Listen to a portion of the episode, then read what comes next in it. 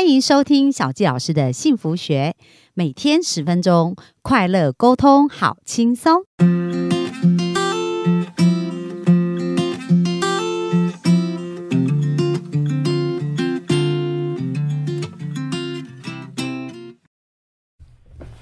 欢迎收听小教师的幸福学，很开心又在空中跟大家见面。那我们呢，本周呢，请恩慈来跟我们分享一个社会新鲜人哦，从他一路求学，然后到他规划他的工作，可是他其实是非常有理念，而且很有想法的，在朝他人生的方向前进。所以小教师要鼓励大家，不管你现在正在什么样的位置啊，那生命都可以透过你的。有意识的去探索跟学习，去把它规划出一个更好的路径哦。所以今天呢，我们就来听一听恩慈啊，他现在做的工作，因为他做这个机构，小纪老师本身也是非常感兴趣哦，叫做 Teach for Taiwan。所以今天也可以来聊一聊这个机构，或者他在里面看到跟学到跟做出来的一些事情，对他生命的一个影响，好不好？那我们就欢迎恩慈。嗨，大家好，我是恩慈。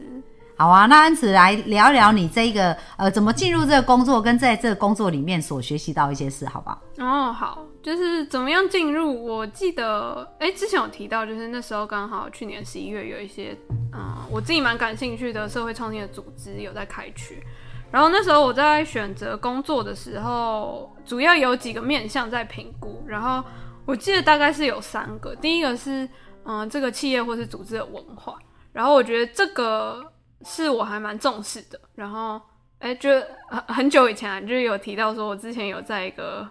嗯 新创公司实习，然后后来比较不适应，然后我觉得也是跟组织还有企业的文化蛮有关系，所以我那时候选择工作的时候也是有特别针对这一点有在评估。然后第二个是嗯，这个地方可不可以发挥我自己嗯学我自己的能力，然后还有我自己的专长。而且这个地方工作是有成长性的，我觉得这也还蛮重要。然后最后一点当然就是呃比较理性，就是薪资方面考量，因为嗯我自己是我自己是没有赚大钱的那种需求了，因为我觉得薪资对我而言是可以让我过一个舒适，而且嗯我自己觉得会蛮舒服的生活。其实我觉得就差不多了，对，所以那时候薪资也有考量在一定的水平之上。但是就是没有到要赚大钱的那种程度。对对，所以那时候主要是综合这三个点，然后最后是有选择到目前现在正在工作的组织，就是 TFT 为台湾而教。嗯，为台湾而教。嗯，那你为台湾而教是在做什么？哦，在做什么？其实我们主要是一个在回应教育不平等的一个组织。然后，哎哦，科先科普一下教育不平等是什么好了。就是嗯，相信大家可能都会。就一个故事来讲，好，就是比如说在小学的时候，不知道大家会不会有身旁的同学，可能是在学学习上面会比较低成就，或者说，嗯，在学习上面会遇到落后，对对对对。然后其实，在这个小朋友学习比较落后的这个表象背后，其实有蛮多系统性还有资源方面的问题，包含可能在某些地区的老师的师资的资源是比较不足的，所以老师包含在。嗯，行政上面处理，还有在代班，其实都分身乏术，也很难照顾到每一个小朋友。然后在这个小朋友背后，可能是家庭，包含他，嗯，爸爸妈妈可能平常都要在外地工作，然后自己家里面的资源或是支持也比较少。对，所以其实这些种种表象背后，都是反映到教育不平等这个问题。然后。就大家比较好理解的讲法，可能是偏向教育，嗯，对。但其实，嗯，就是我们在合作学校也不完全都是偏向，因为有一些学校是在非山非市，就是它不是在市区，也不是在那种，嗯，就是山山区里面，它有点像是在郊区。但是这一群在郊区的学校，有时候是蛮容易成为资源下被遗漏的一群。嗯哼，对对。所以你们是会主动去发现这一些需要的学校，还是他们要来跟你们申请啊？嗯。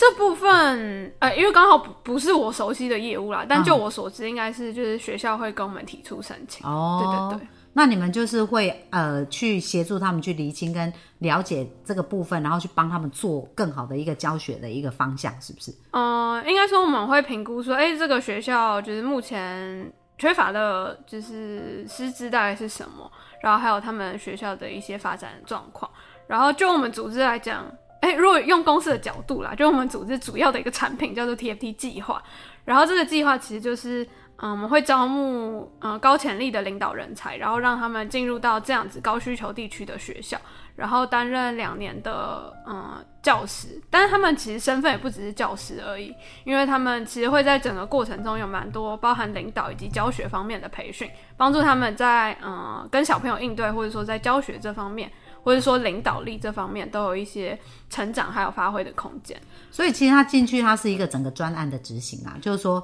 他不是只是去当老师，就像你们刚刚讲说，在这个背后啊，有很多的资源是需要去被探索跟理解的。嗯，像这个孩子或者这样子偏乡的教育之所以缺乏，它背后到底是什么？所以这一个老师去，他是不是也要找出这样背后真的原因，然后去设计一个可以真正帮助他们可以翻转跟改变的方式？是这样的逻辑吗？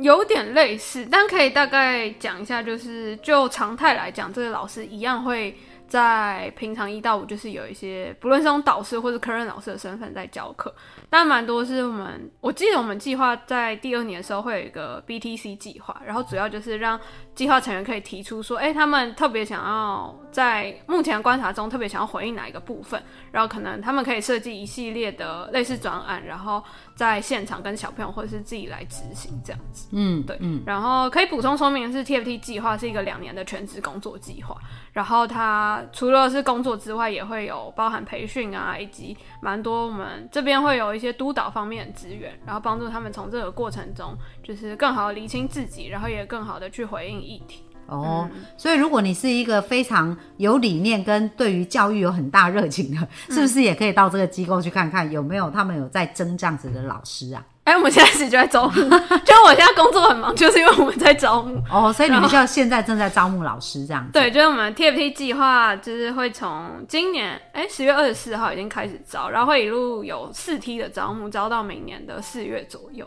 嗯，对。那你们招募老师的资讯都是怎么让这些老师看到的？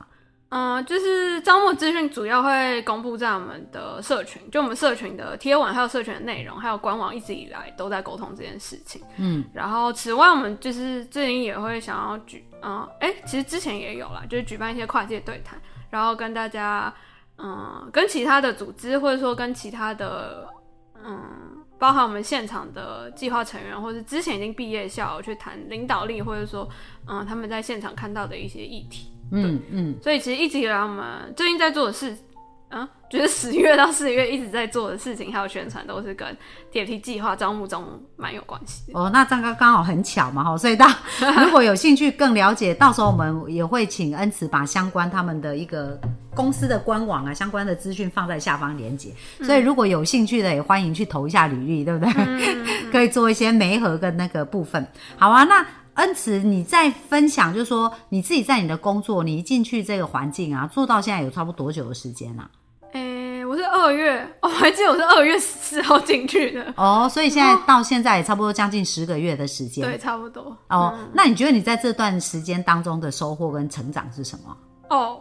我觉得很大风大浪，因为中间经历过蛮多事情的。然后，嗯，大概有几个比较大的事件，就是嗯，因为我们每年暑假都会办特展。就是我们今年有在松烟已经办完了，就是八月底左右。然后，所以我进来之后，主要就是收尾上一届计划的招募，因为我们是招四月嘛，所以我今年二月到四月差不多就是做那个计划的招募收尾。然后，